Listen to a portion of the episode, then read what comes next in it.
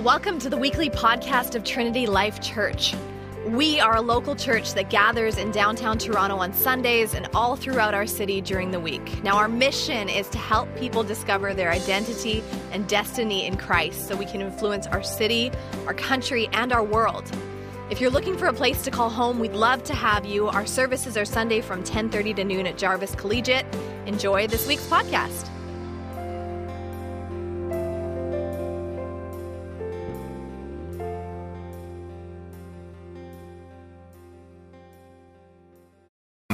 Even with this passage.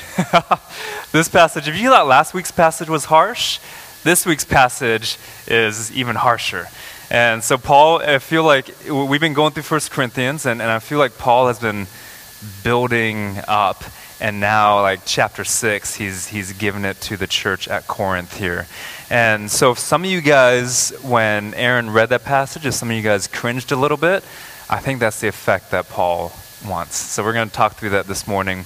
Um, and so let me just give you a quick synopsis on our Rethink series. We've been going through the book of First Corinthians. We've dealt with different topics each week. Last week we talked about sin. We've talked about identity. We've talked about discipleship. We've talked about leadership.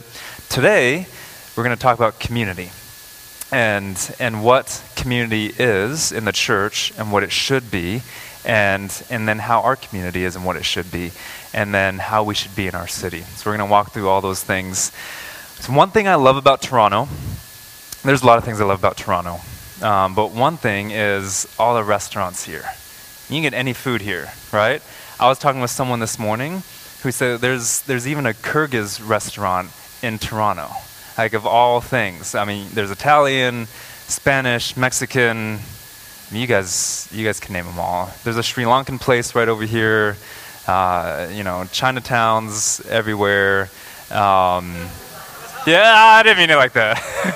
I just mean there's one here and one there. All right, here's a little, here's here's a little funny aside. So my illustration, this is an aside to that. Yesterday, we were we were driving to a birthday party, and the girls were in the car, and Reagan, my five year old, looks out the window and she's like, Daddy, or I think she said, Mommy, there's, there's, I see a lot of trees. And we are like, Yeah, okay. We're like on university. like by sick kids. Like there's no trees there. but yeah, we're at like Gerrard and university. And, and we're like, Yeah, yeah, trees. And she's just random like that. And and she says, Trees trees give us everything. She's like, air and fruit and paper and, on, and I was like, yeah, trees give us a lot. And she's like, and China. I was like, nice. She's been reading her tags um, and her toys. so, um, back to back to what were we talking about? Restaurants. So, yeah, some of you guys are just getting that. So, back to restaurants. There's everything here. One thing, one restaurant, one type we didn't mention is Thai food. We have a lot of Thai restaurants. I'm half Thai. Uh, I spent a lot of my childhood in Thailand. I've eaten Thai food in northern Thailand, in central Thailand, in southern Thailand. I've had Thai food in other countries, Vietnam, America, Canada. Uh, we, I make Thai food. I used to. Haven't done it in a while, but I can make Thai food. Even Missy can make Thai food. Um, that's something that we did early on. And uh, my mom makes great Thai. I ate Thai food all, all growing up in my house. It wasn't like our default, but um, we had Thai probably once a week in my house growing up. And something my family always loves doing is going out to Thai restaurants and eating Thai food. That's, that's awesome, but they always complain about they're like they're searching for like the best Thai restaurant, the most authentic one. And the only one my mom's gone back to twice that she loves is actually in Toronto. It's called Pai, downtown Toronto. Um, and every time she's here, she we try a different Thai restaurant, but that's one she wants to go back to over and over. Uh, so the thing is, for me, because I'm so familiar with Thai food, when I go to a Thai restaurant, the menu's going to tell me everything. If they don't have either one or two of these dishes on the menu, then it's not authentic enough because it's not deep enough. It's, it's, if you go to a Thai restaurant and you order pad Thai, not pad Thai, but if you order pad Thai, which is what, how it's pronounced, if you order pad Thai, it's like going to the keg and getting a hot dog. And you're like, hey, do you guys have hot dogs here? Um, because pad Thai is a street food. You go to Thailand, it's everywhere on the street, um, and it's cheap. So you don't, you don't go to a Thai restaurant and get pad Thai. On the other hand, pad Thai should be good. It should be more brown than it is orange. Uh, it shouldn't have ketchup in it. You know, th- those things. Uh, that's not authentic. But if the two dishes I look for are see ew, if anyone knows what that is, and pad gai bai da prao, if anyone knows what that is, it's basically like your chicken hot basil dish. And if they do those well, if they even have them on the menu, they're probably going to do them well. And Pai has has one of these on the menu, then it's a good Thai restaurant. And the thing is, like I said, my parents always complain because it's not authentic. And this is where we are in the church. This is where we are in this letter that Paul is writing to the Corinthians. We're at this point where the community is not looking like the authentic community of Christ. And Paul is saying, You're supposed to be this. You're supposed to have these dishes. You're not supposed to make pad thai with ketchup. You're, you're supposed to be able to do this well, and you're not doing it well. And you're not showcasing who you are. You're actually uh, being detrimental to the name of Christ. You're sullying the name of Jesus. And that's why chapter 6 is so harsh sounding. And I love Aaron even read it. He read it kind of like, yeah, yeah. but uh, when you would even just look at the words on the page, you're like, wow, Paul's kind of he's yelling at them, right? This is this is a harsh passage, and we'll we'll walk through it. Um, but I want you to remember this statement as we walk through this passage. Is that the kind of community we have displays the kind of Christ we have. The kind of community we have displays the kind of Christ we have. If you don't hear anything else, take that statement all through the passage. Um, so let's look at let's look at it, starting in verse one. Paul writes, uh, "When one of you has a grievance against another, so let, let's just stop there. So grievance. Paul is assuming this is happening, right? In community, there's going to be grievance. We're going to have disputes, we're going to have quarrels, we're going to have grievances against one another. And Paul so Paul's issue isn't that they're having grievances necessarily, although we'll talk about it in a second, but it's how maybe how they're handling the grievances. Look, here's here's the reality. If we don't have uh, or our community is going to be defined by how we handle grievances and quarrels and struggles in the church. How we handle a grievance can make or break community without grievance, we actually have a pretty superficial community. We're, we're just on the surface. It's when we actually start working together below the surface that we're gonna we're gonna butt heads a little bit. But it's how we handle that and move forward that says something about the type of community we have. So if it's handled poorly, if grievance and um, quarrels are handled poorly, the tendency is for community to be in jeopardy. It's for it to break down when grievance is handled biblically and correctly and accurately, and especially for us in the church, biblically is is the uh, the adverb we want to attach to how we handle community. Then it's actually going to cause community in our church to thrive instead of crumble. So when it's handled poorly, remember it puts our community in jeopardy. But when we handle it biblically and accurately and, and well and right, then it has the tendency to make our community thrive. And that's what we want to show uh, to our city.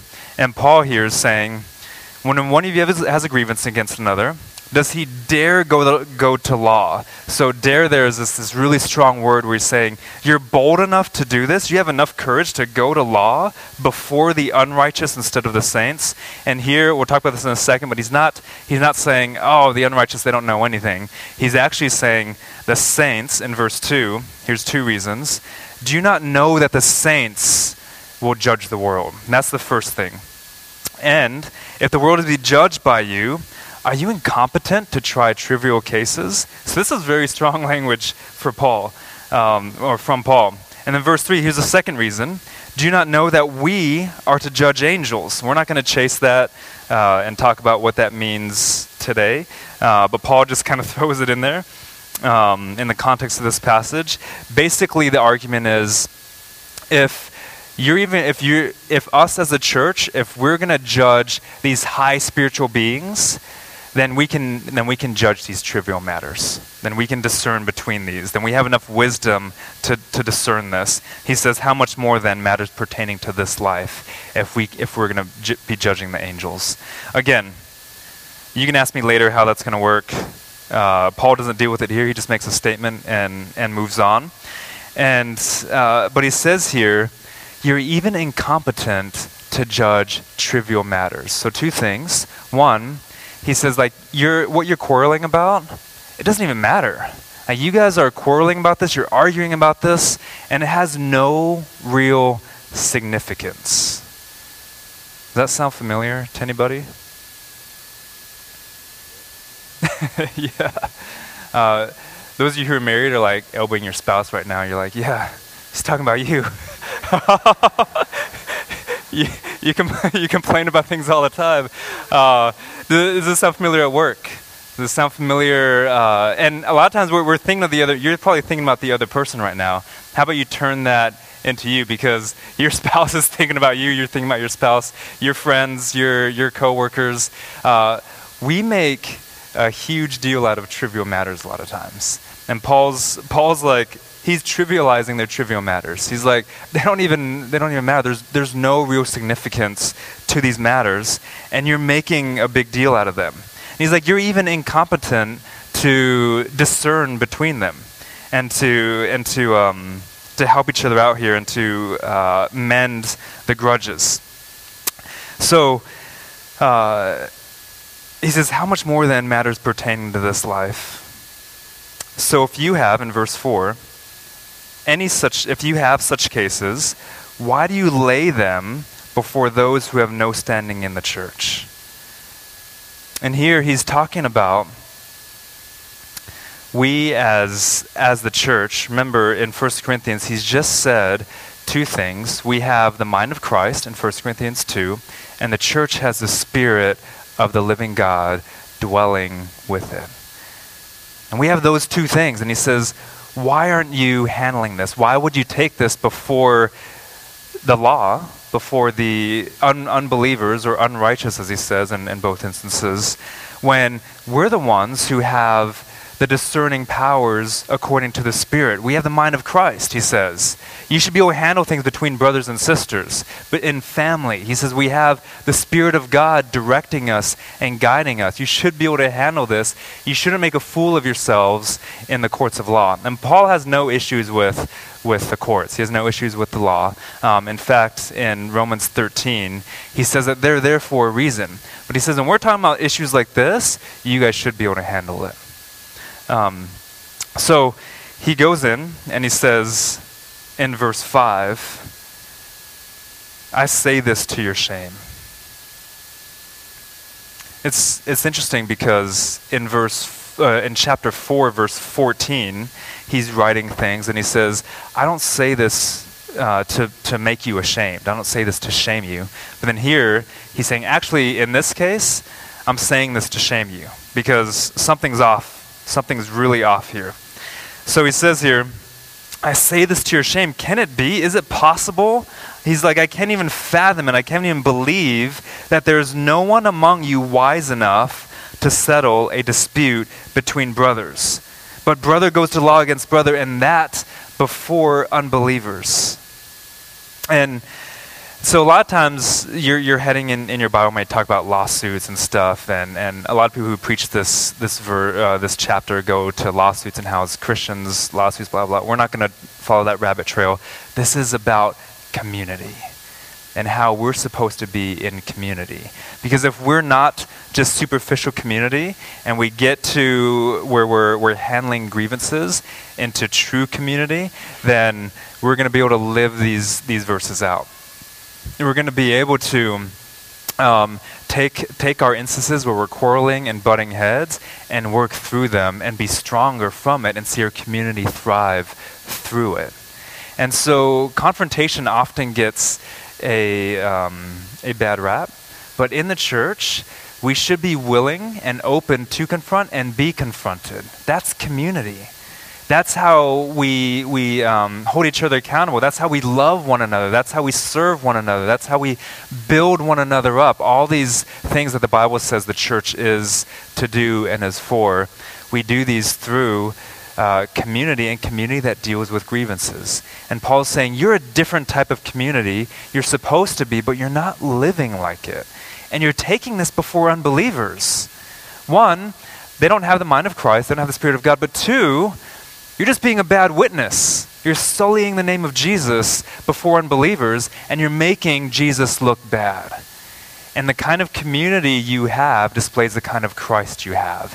And how are people going to trust in Jesus to make peace between them and God and between them and each other, which is what Paul says in Ephesians, if you can't even live peacefully and, and in harmony as brothers and sisters in Christ? He says it says something to the world that it shouldn't say and you're hurting the name of Jesus here. Actually, so, um, any lefties in here? Yeah, yeah. Two? That's it? Nobody else is a, is a lefty. Oh man, when Daniel and Linda left, they took two lefties. So Linda was a lefty, Justin's a lefty. So they cut our lefties in half. Um, all right, so this is for you lefties. I read some awesome things about left handed people this week. For you right handed people, you won't understand um, our, our plight. So, like, scissors, you guys just use scissors normally. You think they're awesome. Scissors don't work for left handed people. The blades are, are switched. So, we live in a right handed world. But, um, I, you guys, so left handed people, there's only 10% of us, which yeah, we're lower than that percentage in this room. So there's only 10% of us in the world. So we're, we're very rare. Um, that's the truth. These are stats. Missy's shaking her head. Uh, and actually, for me, I'm even rarer because I'm both left-handed and right-handed. So, um, like it's it's weird. I I'm not completely left or, or right-brained. Um, so I do, yeah, anyways. So left handed people are rare. Um, and uh, a couple other things. One, so if you look at an, I'm going to say the good things, I'm going to say the bad things. If you look at an intelligence spectrum, here you guys go, shaking your heads. no, no, hear me out. I'm not saying left handed people are smarter. Left handed people tend more towards the extremes. Okay? So left handed people tend, so if there's a center for you normal people, Left-handed people tend towards being less intelligent on the extreme, even to, to mental impairment, and on the other extreme to genius, which is, I'm assuming, where, where David, Aaron, and I have are, are leaning towards. Um, so, like o- Obama, Mozart, Einstein, um, uh, Beethoven, like these are all, these are all left-handed people. uh, Chan, these are all left-handed people who tend towards towards genius that are going to do awesome things in the world. So, um, but left-handed people also. It used to be believed that left-handed people uh, tended towards alcoholism, which has 2011 studies said that's not true. But they do drink more. I don't know why. Maybe uh, that's that's just the tendency. Um, in a lot of countries in the world, uh, in a lot of in a couple languages, Sanskrit, Arabic, the word for left is actually the same word uh, uh, as uh, for evil. Um, and in a lot of cultures in the world, using your left hand for things is is not a good is not a good thing. So, fortunately, we we live in the West. Um, but uh, also, left-handed people tend more towards emotional outbursts.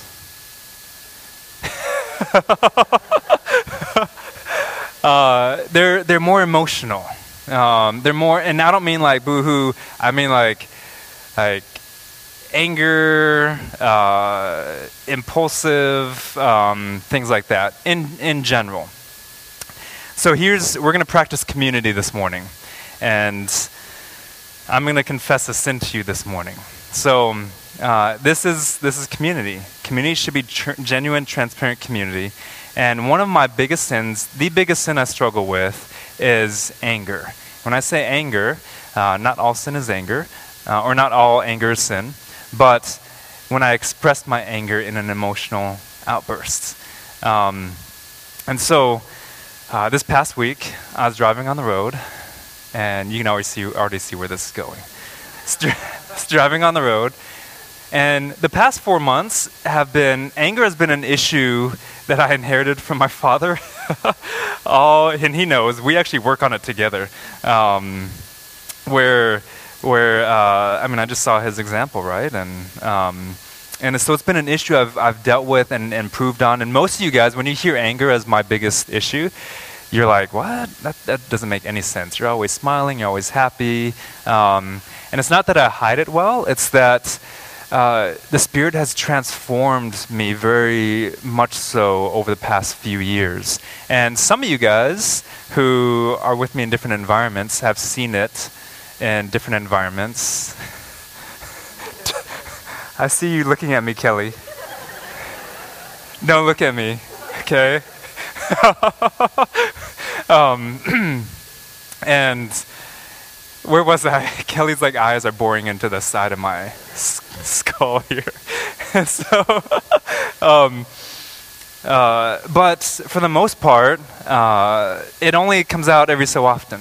And over the past four months, I feel like I've regressed. It's been an emotional past four months with us, you know, with Daniel and Linda leaving. It's been very emotional, and that's triggered some, some anger in me. So I was driving on the road this past uh, week, dropped the girls off at school, headed to a meeting, and uh, the road was clear. It was 9 in the morning, and I was the only car at um, Keele and, and Bloor it's Keele? Yeah, it was it was kind of crazy. No street cars or anything, which is it's a really busy intersection. Um, only car, and this lady almost sideswipes me. She just comes in, and I have to slam on the brakes in order for her not to. And what's funny is I was talking to someone on the phone through the Bluetooth speakers in the car, and so he's hearing everything, and and I, I lay on my horn. He's like, he's like, what was that? And I was like, oh man, this lady just cut me off. And so we pull up to the next light, and she's like making motions at me. And I'm like, oh no. no, no, no, no, no. And I don't know about you guys. Maybe this is the American in me. My first impulse is actually to get out of the car. yeah, that happens. Um, it's crazy. Like, I just black out. It's like the Hulk takes over, and I just black out. I don't even know where I am. So I start yelling at this lady, and then, and then I didn't curse at her or anything like that. I'm just yelling stuff, and and and then I roll up my window, and it was like raining and everything. Um, and I'm like, oh. My first thought was like, what did I just do? It's like it, I come back, I'm like, what just happened? My first thought is always, what if she comes in a Trinity Life on Sunday morning? so if you're here this morning, I am so sorry. I don't see you in here, but please forgive me. Um, that's my first thought, and then I'm like, ah. And I start driving again, and my buddy is like, hey, are you still there? I'm like, oh, shoot. he heard the whole thing. he was on the phone the whole time. I'd totally forgotten he was like in the car with me.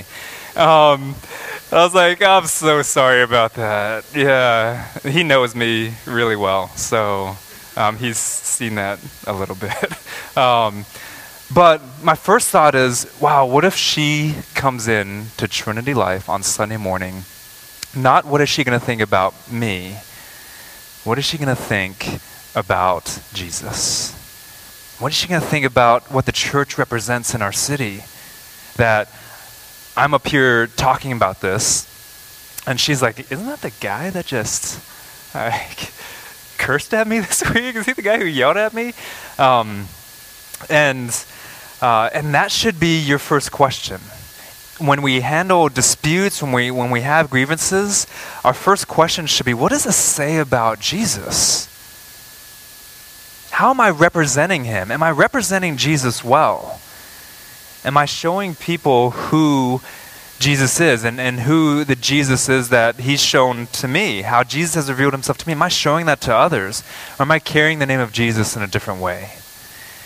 And for us, as followers of Jesus, as Christians, there's a huge responsibility on us to carry the name of Jesus around and represent him well. Because you're not just representing yourself, you're a sinner. I'm a sinner. And that's where I can say to this, this lady or whoever it is, I, I'm sorry, I'm a sinner. Don't, don't look at Jesus like, like you saw me act. Because Jesus is not that way. But we have this huge responsibility to show our city Jesus. But if we can't even show each other Jesus in here, how are we going to do that out there? If we can't even handle disputes in here, how are we going to show our city Jesus? That light is going to be snuffed out. And so we have this, and, and you might say, well, that's not fair. I didn't, as a follower of Jesus, I didn't sign up for that. But you did.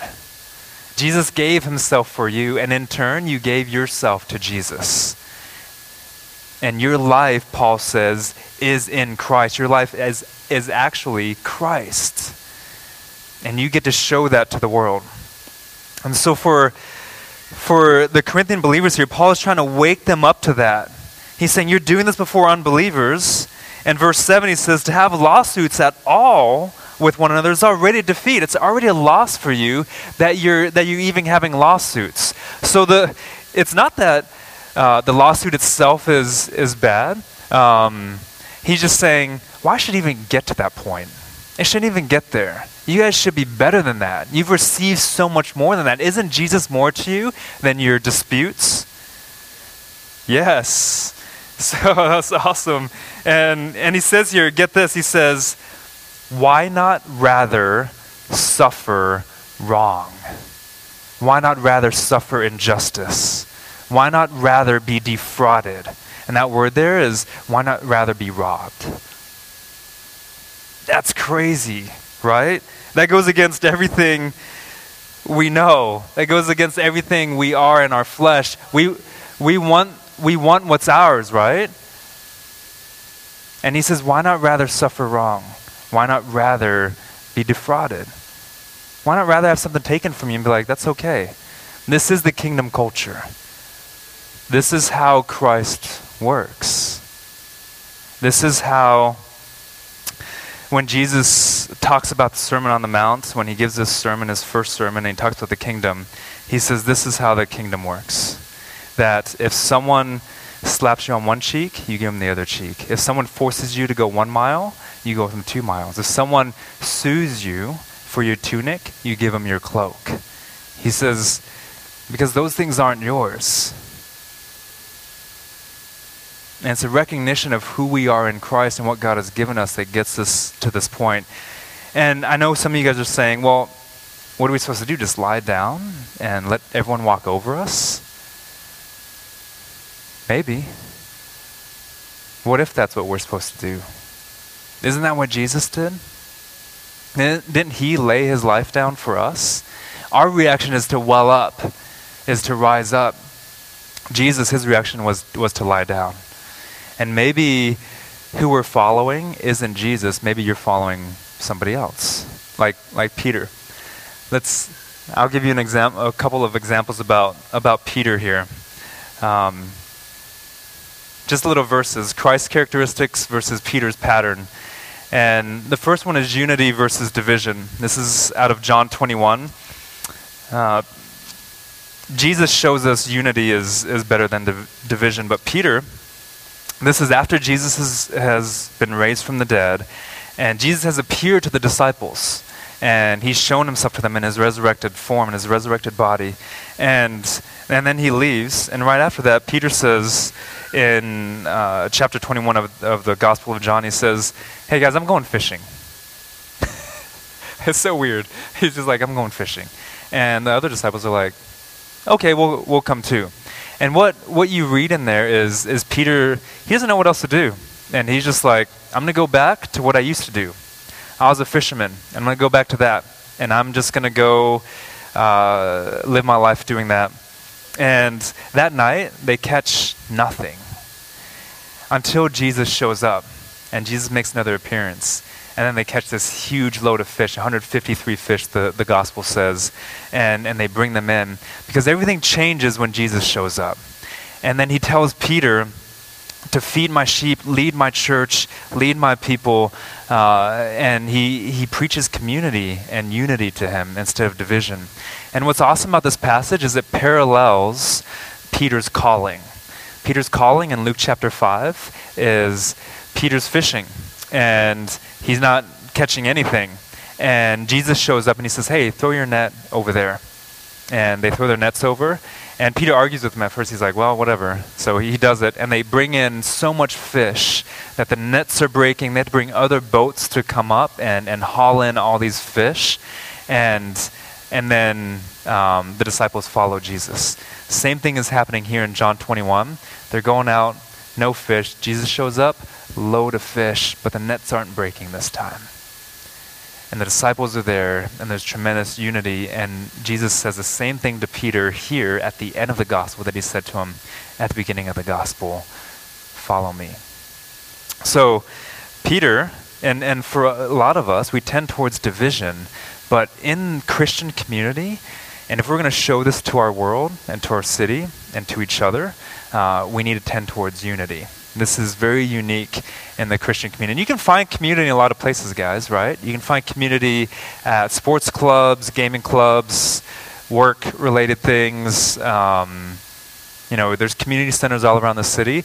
But these five things that we're about to go through make Christian community unique when they all happen together. The first one's unity. The second one is um, sympathy slash consideration versus rashness. So we see Peter, he's very rash, but uh, what we should tend towards is sympathy or consideration for others.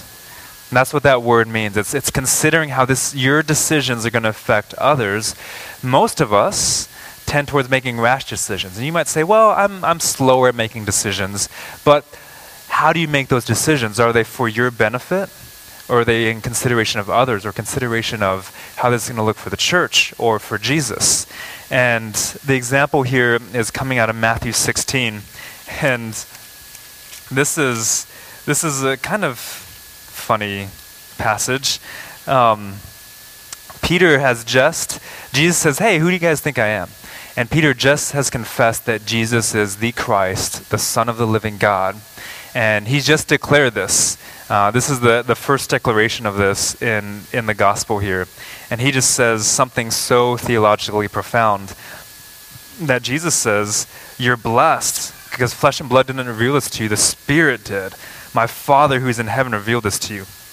And then the very next passage, just a few verses later, Jesus says, I'm going to go to Jerusalem, I'm going to be crucified, I'm going to die, then I'm going to raise on the third day.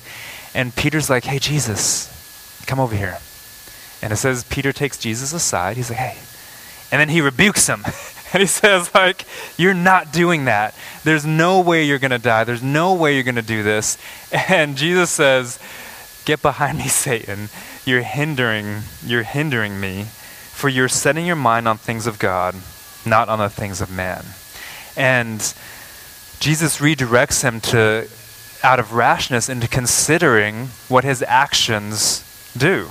And he says, You need to consider the things of God, not the things of man. So a lot of us, we, we tend towards rashness, but the community, it's, it's um, characterized by sympathy and consideration for others. So the third one love versus harm. Oftentimes we, we pit love against hate, and I put harm here for a specific reason because a lot of us most of you guys probably don't feel like you have hate in you. You probably don't feel like you, you hate. Um, but harm is, is something we do all the time. This is, and, and most of you guys, you may think physical. We're, we're not, not necessarily talking about physical harm, although there's, there's that too, but emotional, mental, spiritual harm that, that you inflict on others and that you receive from others. And we see a pattern of this in Peter. And again, Jesus has to show him what what the right path is. And this is the passage where uh, the soldiers come to arrest Jesus, and Peter's first reaction is to take a sword and cut a guy's ear off. he just takes a sword and he chops this guy's ear off. Christ's first reaction is to pick that ear up and put it back on his head.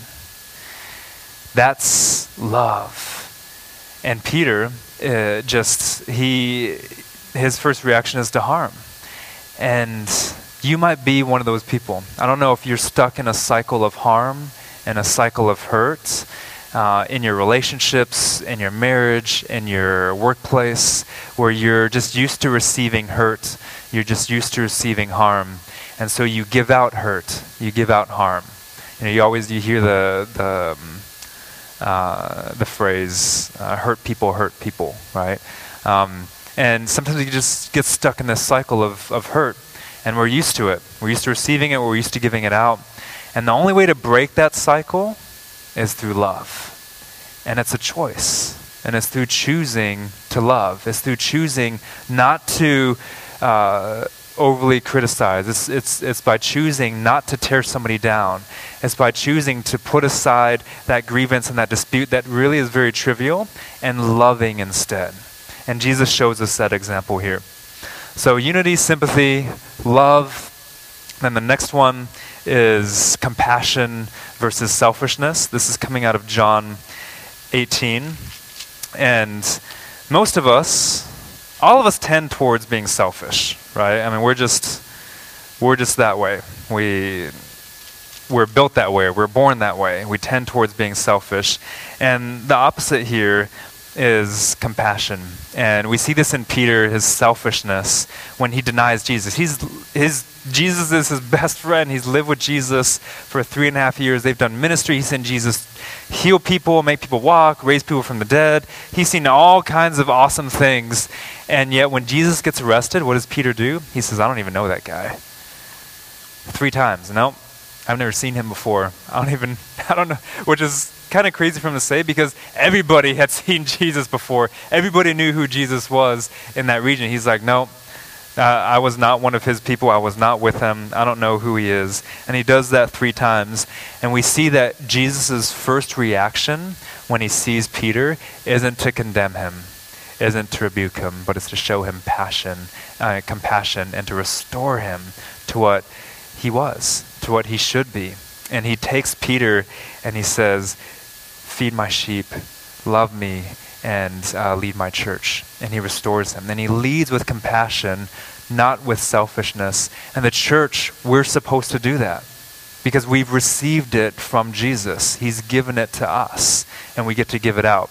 So, unity, sympathy, love, compassion. The last one is humility versus arrogance. This is Matthew 18. We see Peter here again.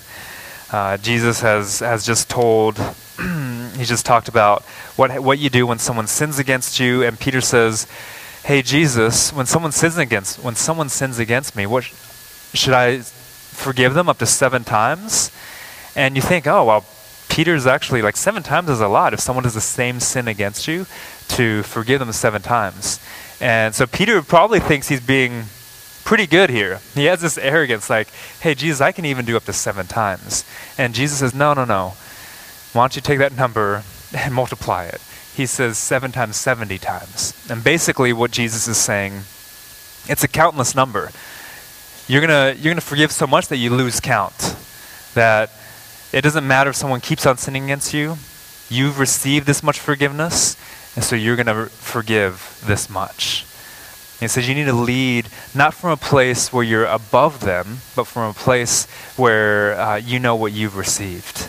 And the power, he teaches Peter in that moment that the power of forgiveness isn't in, isn't in the power you have over others to forgive, it's in knowing how forgiven you've been.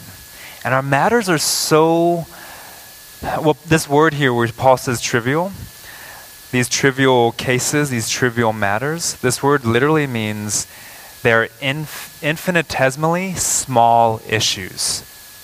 They're so tiny, they're microscopic, we can't even see them, they're, they're of no real significance. And he says, You serve a great, infinite God. How much more so do those matters look? When you recognize how infinitely great He is, how infinitesimally small we are, and how much He's forgiven us and given us grace and mercy. And that's what you should give out. And so Paul is saying, you can't even do that among your brothers. And what's worse, in verse 8, he says, it's not that you're wronging and defrauding those outside in the world, you're doing it to your own family. And that is not Christian community. Christian community has to look like unity, sympathy, love, compassion, humility. We're supposed, supposed to follow Christ's example, not Peter's example. What's awesome is that Peter, unity, sympathy, love, compassion, humility, these are what I call the first five. This is coming out of 1 Peter chapter 3 verse 8. Peter writes this for the church later. And he learned this and he taught it to us. And he says, the church is to be defined by these things. And so, Peter, as much as we bash him this morning, he learns that this is what the church is supposed to be like unity, sympathy, love, compassion, and humility. All right, the last verses 9 through 11 are the ones that you're probably waiting for me to get to, but we're going to spend the least amount of time on. Because uh, these verses are very often taken out of context of what I just laid out for you in terms of community. And, and what Paul is doing here, you can see, he's, he has a list here. But what Paul is doing, he's not listing sins. He's not saying, this is bad, this is bad, this is bad. And what he's definitely not doing is taking one sin out of those lists, out of that list, and making it more grievous than the others. So we have a tendency to do that as well. Um, in the church, we have a bad rap for talking about homosexuality um, and ignoring the greedy. Uh, we have a bad rap for talking about those who are drunkards, but ignoring uh, uh, the idolaters. And so Paul isn't saying one above the other here. He's just saying, look, don't be deceived. The unrighteous will not inherit the kingdom of God.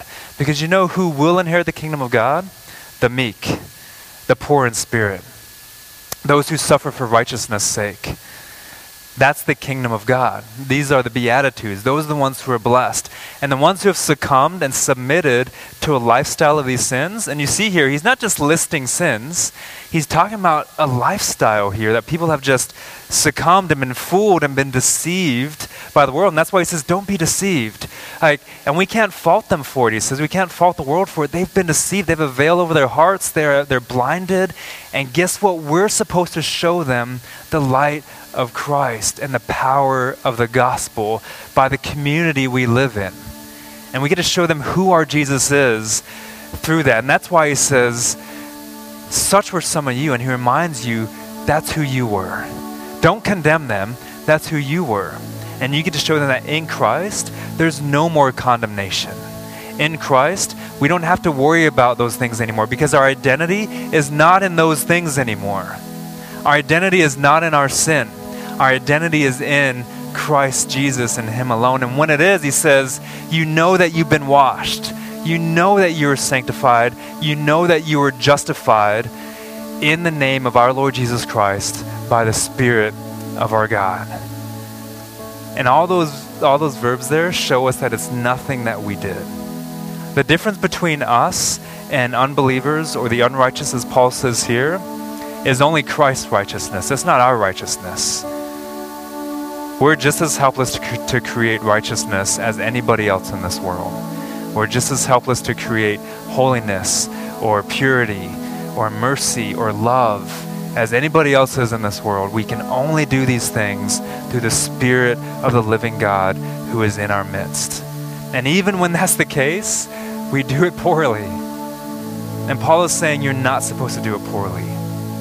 You're supposed to press into the Spirit here. And you're supposed to stop taking your disputes outside into the world. Do you know who else takes a brother and puts him before the courts in the scriptures? The Pharisees do. And they take Jesus, their brother.